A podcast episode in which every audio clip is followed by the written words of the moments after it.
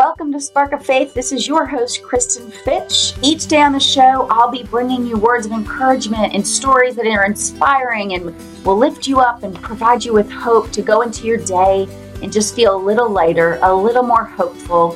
And on occasion, we'll bring on guests and talk about great and important topics about gathering together and fellowship and faith and how we can just be more beautiful, loving humans. Here we go. Let's get started.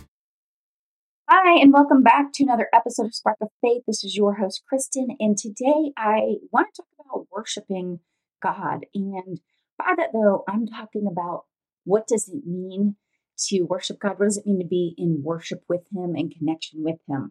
And one of the um, one quote I really like is from a let's see, it's from Sister Janet Mead, who um, let's see, I think she passed away not that long ago, 2022. Yeah. So she recently passed away. But this is um, a quote that she's known for saying. She says, oh, related to worship I believe that life is a unity and therefore not divided into compartments. That means that worship, music, recreation, work, and all other little boxes of our lives are really inseparable. And this is why I believe that people should be given the opportunity to worship God with the language and music that is part of their ordinary lives.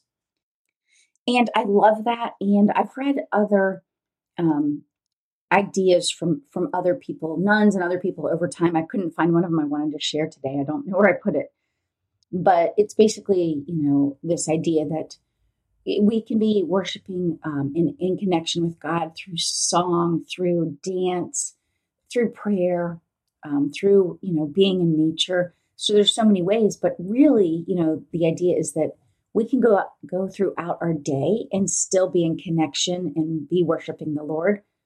And one thing I find is no matter what I have to do, if I can get myself in that state. So, for instance, putting on music, um, uplifting Christian music, and of course, I listen to other music as well. But let's say that yesterday, uh, Sunday was yesterday, and I was just getting ready for hosting my family in the evening for dinner, and you know, I just kind of had it on the background all day you know, and that normally getting ready for something like that is is fine with me. It's I'm not overly stressed or, or whatnot. I just have, you know, things to do.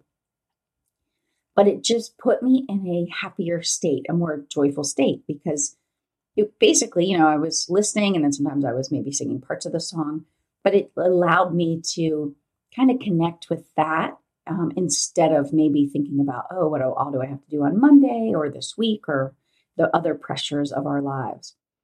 And I just think it's so important to remember it, it doesn't mean we have to be just in prayer when we're connecting or worshiping the Lord. And one quote, uh, I think it, let's see, it's Psalm 96 1 says, Sing to the Lord, all the earth. And, you know, there's other uh, scripture that talks about dancing and things like that. But really, what we're talking about is how do we get to a place where we feel joyful, you know, and that's through just inviting the Holy Spirit in and then putting things around us that make us kind of uh, be in that state, be in the present moment, um, you know, thinking about God. So that could be through song, it could be through dancing, it could just be through humming, you know, something that's um, calming to you as you go and do, you know, your work or your chores or whatever it is you have to do. But I think those things keep us more present and kind of pull down our anxiety and allow us to actually enjoy what we're working on. Because, you know, I definitely have days where I can compare both things. I can compare days where I didn't get into sort of that that state where, you know, I was allowing the music or, you know, kind of getting in a rhythm with the things I needed to get done, even if it was make dinner and get dishes washed or whatever it was, you know, after maybe getting work done.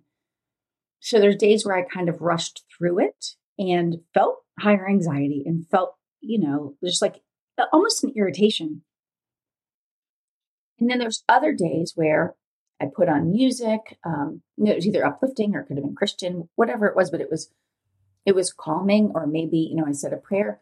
But I could tell that I was going into whatever I needed to work on, calmer and with intent, but moving more slowly and not worrying so much about how long it was going to take me or I'm not worrying about anything but just doing what I was doing then. So whether it was making a seasoning or a sauce or, you know, cleaning up, it didn't matter. because I wasn't worried about what's coming next or what I'm going to get to after. I just was available to what I was doing and in connection. And so I do think it's really important if we can, the more we can connect throughout the day, you know, a little prayer, uh, listening, putting on things or looking at, um, you know, a lot of us probably have like scripture cards and things like that, uh, or little things printed. You know, in my office, I have, you know, both quotes and Bible verses and things that, to, you know, are encouraging to me.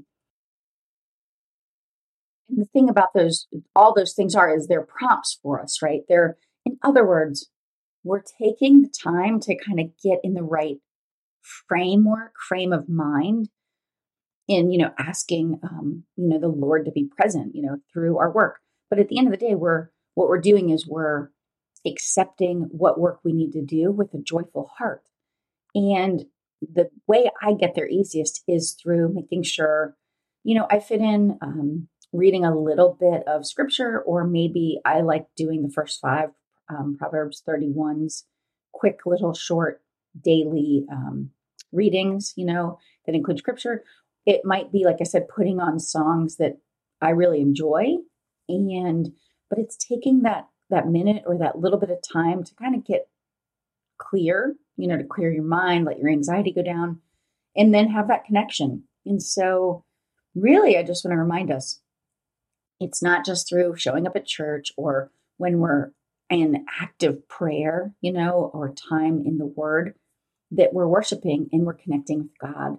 We literally can do it throughout our entire day. We can do it through all of these other ways that we experience joy and connection with God. And so, but I think when we remember that, it allows us to get there more often throughout the day. It's when we think it's only through, oh, well, I didn't fit in prayer time this morning, or I didn't read, you know, scripture for a, a week or, or longer. You know, I've definitely gone through phases where it's a daily thing, and then I've gone through times where I don't do a great job of that. But I can tell the days that I put the time in, whether it's in one chunk or it's throughout the day, my day is calmer.